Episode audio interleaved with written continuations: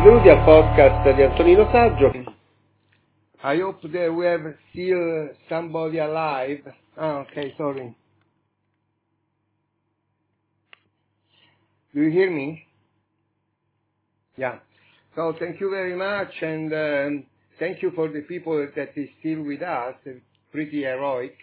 And uh, let me tell you that I want to, uh, first of all, give my real uh, uh thanks uh, to Irene to have been moderating this day, to organize this session, and to provide me very, very kindly uh, a copy of the book that we are discuss discussing uh, today uh, of the historian Reinhold Martin.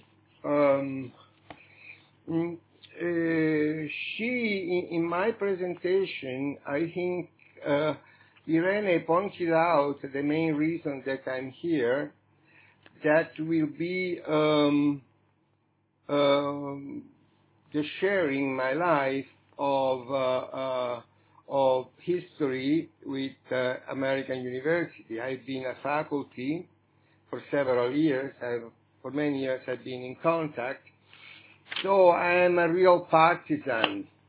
Not so partisan if there is such a word, like a fish, Mr. Rhino.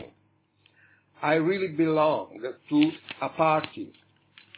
So I will be uh, uh, discussing of, of your book with a very uh, uh specific uh, uh, point of view that will be mine, and I think that is why I, have been inserted at the end. of course, we are impressed by by your book, by the extension of the knowledge of the number of, uh, of uh, bibliography and the depth of the analysis that you are that you are doing is uh, really a, a, definitive important book. Uh, but as I said, I'm a partisan, I'm looking at, it from two different points of view. One point of view is being myself uh, uh, an engaged uh, person with criticism and theory of architecture and not so much of history, I'm looking for for knowledge worlds, media, and materiality and the making of modern university true. So I'm looking and I'd like to, uh, to, to discuss a little bit with you of certain themes that will uh, interest uh, um, uh, our future and our activity as teacher and as well as designer as yourself are. So that is one aspect of my intervention. And the second, uh, the second aspect instead is being a partisan, as I said before. So I I was curious. Uh, of course, in in all historical book, uh, uh, it's very crucial what what you take out, which is absolutely normal that you take out a lot of things. Uh, so I'm not doing that game. I'm doing the game why you take out uh, uh, personalities that I think are really crucial from your point of view, or at least from my understanding, are crucial.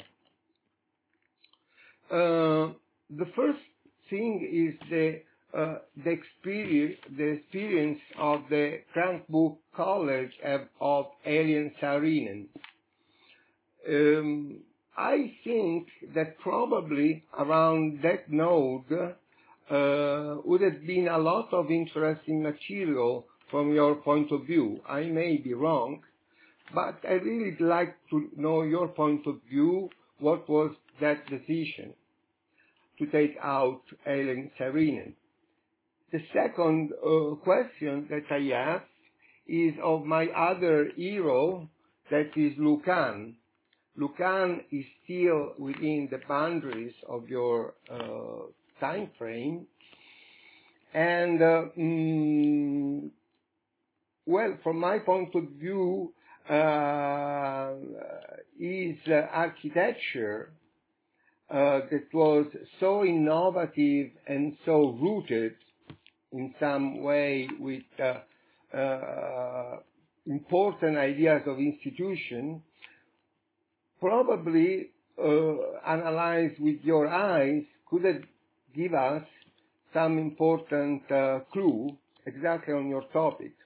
Of course, I'm talking mainly about the library, but also probably of, the of the dormitories, like the Bryn Mawr dormitories, but at least the library. And the third, it is uh, my own hero, and then I will spend some minutes to discuss about it. This hero is Henry Hornbostel. I am an alumni of Carnegie Mellon University. So Carnegie Mellon is my alma mater. And that means uh, is a word that you several times use in your in your book. So we all share what uh, what what it means, and I have a profound uh, relationship with uh, this school, its culture, and its campus. And uh, Henry Hornbostel is uh, one of those many geniuses and incredibly talented craftsman and uh, an architect at the same time uh, in the third of the, century and the beginning of the century, and he made incredible uh, number of works, among which is the Carnegie Tech, the Carnegie Carnegie Tech campus in the in the beginning of the century. Is I will spend five minutes to describe to the people that is with me uh, a little bit this campus and why I think it is very interesting to, to think about it within your coordinate. So Carnegie Mellon uh, campus was uh, uh created together with uh, Carnegie, the Andrew, the famous Andrew Carnegie, that as we know is one of the greatest capitalists of, uh, of America and at the same time a visionary. Uh, the, the campus is in Pittsburgh, which is, uh, of course, at that time was the city of steel and was uh, uh, uh, a city characterized by many hills, by three rivers, but we'll skip it, but particularly on three hills, on many hills. In one of these hills, as usual in the campuses outside uh, the downtown, took place this campus. I had the images, but I was thinking that it's better, like in a in a tale, I will describe the, the campus with words. So what they do uh, uh, what they, they design, basically Andrew, Andrew Carnegie and uh, Hornbostel together, is this very, very peculiar campus that is, on one hand, there is this incredible, beautiful building for me, because it's my real alma mater, that is the College of Fine Arts. It's a superb building, it's a beautiful building, uh, done following many of Beaux-Arts rules that has um, a roof completely glazed because on top there is atelier of, uh, of artists and in the other floors there is at the same time architect, designer, theatrician and musician. So the building itself is an incredible uh, engine of uh, Uh, of artistic creativity. And for me, as being a, a master student there and later a teaching was a great experience. Anyway, there is one detail of this building that maybe we, we will go back later. In front, there is five niches, and each niche is supposed to is supposed to be designed using either Egyptian or Gothic or Doric style. Some of the niches actually were not finished until lately. I will go back to that. In front of that of that um, building of the fine arts that sits on top of the hill, going down along the lawn, uh, on the opposite side is Hamerschlag Hall, uh, another complex of building surmounted by the building with like a tower. But the great thing of the campus are not these two things, are the two wings. The two wings are just incredible when we discuss about this point of view because uh, Andrew Carnegie, that was a very uh, uh, practical man as well. Okay, was um, Ehm, eh, un patrono delle arti, but at the same time was a capitalist and a very practical man. He thought, well, what about this campus will not going to work as a campus? We may probably change it in something else. Probably we have to change it in a plant. So what happened is that two, these two these two buildings on the two sides are organized along a slope. They are organized along a ramp. It is an incredible solution, and in which uh, technology, space, future, possible future, and present were all combined. And I think has been a very interesting thing to think about pedagogy, media, and all these things, uh, thinking about about those things, uh, those spaces. I will show you some images very, very fast. So now that I describe, you understand that the, the, the, the, public may understand what I'm talking about because, uh, of course, Professor Martin knows everywhere. Everywhere. Okay, this is the view of the ramp that I'm, I'm, I am discussing uh, of one of the two buildings with the ramp. And even if this is not enough, there is another sub-story that is fantastic within this, that is the vaulting system. The vaulting system over there has been designed by two very, very, very peculiar uh, uh, person architect constructor coming from from uh, uh, Spain that are mentioned in your book are the Guastavino uh, uh brother and and uh, father and brother. So um, these things are also of other big interest, and I just wanted to mention a book of John Ochsendorf that probably surely you know, that is about this vault. I wanted to mention it because it's a beautiful book. Uh, John Ochsendorf has been uh, uh, our our director here at the American Academy, so I want to mention. So um, I really wanted to open up a little bit this micro story from your point of view.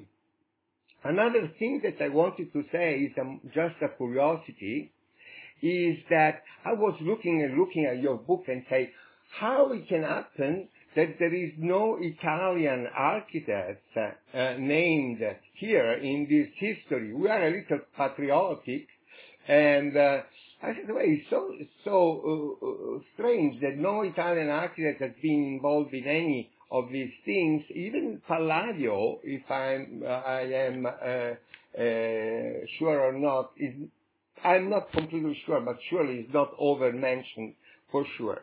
So I wanted to tell you a micro story that uh, that is fun. It's just fun, but I just wanted to, to, to tell before going to section number two that I am the, the smallest uh, really the smallest, and then I'm proving, uh, Italian designer involved with an American university project. And this is just to have fun, eh? not, not taking me too serious. But the, the micro story is the following, that one of the niches the Doric niches was not finished since the 90s. A donor finally gave $1 million to the college to finish the niches, and two colleagues of mine, Paul Rosenblatt and Bruce Lindsay, were in charge of the project, and they called me to help a little bit design these uh, niches, and I do design helping them using uh, what we may call a beam when the beam world did not existed. We are in the 1990s. So I just wanted to take this credit, Irene, that I am the smallest Italian designer involved in an American project. And I dare anybody to find somebody smaller than me, but I don't think there is. Anyway, just to have fun uh, about about these things, but really your your point of view your point of view about Carnegie Tech, uh, DeRamp, Hornbostel, and, and Andrew Carnegie, I, I am really uh, um, eager to, to, to listen your point of view because I'm sure you will have a lot to tell us. The second part is our book uh, uh, number two. Uh, what um, what I, think can be addressed, or probably will be addressed, I don't know, but there is, there is some topic that I think they are really, really hot. First of all, of course, is COVID. Uh, we know that you mentioned one part, and you said correctly that your book was given uh, to the publisher just when COVID started. Perfectly fine, there is no problem. And just imagining another book. Uh, for uh, I, am sorry about that. I don't I don't want to be um, unpolite, but uh, I I was an editor of 90 books, so I always had this desire to have a dialogue with the authors and imagining new books. So sorry about that. So what could be the, the number two books of one topic it is surely uh, COVID because uh, American university enters in a big crisis, probably the biggest crisis in their life because of these things. Uh, Asian students don't find the, the, the, the, reason to go to Harvard anymore and so many others uh, and probably something has to change very dramatically and has, has to do exactly with, the, with this mixture. Uh, the other thing, uh, of course, I am also, uh, uh, well, I would say, um, a person that wrote a book on Peter Eisenman, so I think that his contribution in this field, starting with the Ohio and uh, uh, going to the Cincinnati campus, are relevant in the 90s. I am a strong admirer of the work of Morphosis in New York, both Cooper, that as we know changed completely his structure from his original uh, structure uh, based on the relationship with the workers and the syndicate to what is today. But I also think that is an interesting uh, experience, uh, Cornell campus with the other works of more Morphosis and others in the Roosevelt Island. But I think a central figure, if we have to discuss about the, the book number two, it is Bill Mitchell. Uh, because in Bill Mitchell, we found, first of all, I checked just the, the, the, the, the the dates today, and I could not believe that Bill died 10 years ago. I could not believe that was already so much time, and he died when he was younger than me today, which is another thing that is really shocking me. He died when he was so young, at 65 years old. But anyway, uh, just for the uh, for the for the audience, uh, of course not for you, Professor Martin, it is just to say that Bill Mitchell has been a, absolutely a crucial person within this combination of elements. Because he was an architect, of course, but he was mainly one of the great father of the understanding of the impact of information technology within architecture.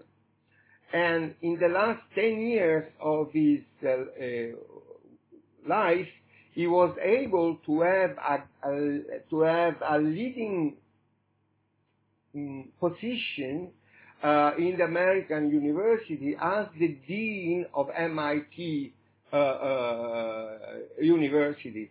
And as a dean there and as a special advisor of the president, he was able to uh, activate many ideas on the campus, but particularly five major projects uh, of people that are Gehry, uh, that is Holl, that is Fumihiko Maki, that is Kevin Roche, and of course uh, there is one that you're always missing, but I wrote it, it, is Charles Correa. So um, I think uh, that will be very interesting that either in an essay or in some occasion, exactly going with your, I understand that typical historians must take things aside, but I know that is is is is a professional attitude. But our desire will be to have your uh, wisdom also to to deal with this topic. Thank you very much.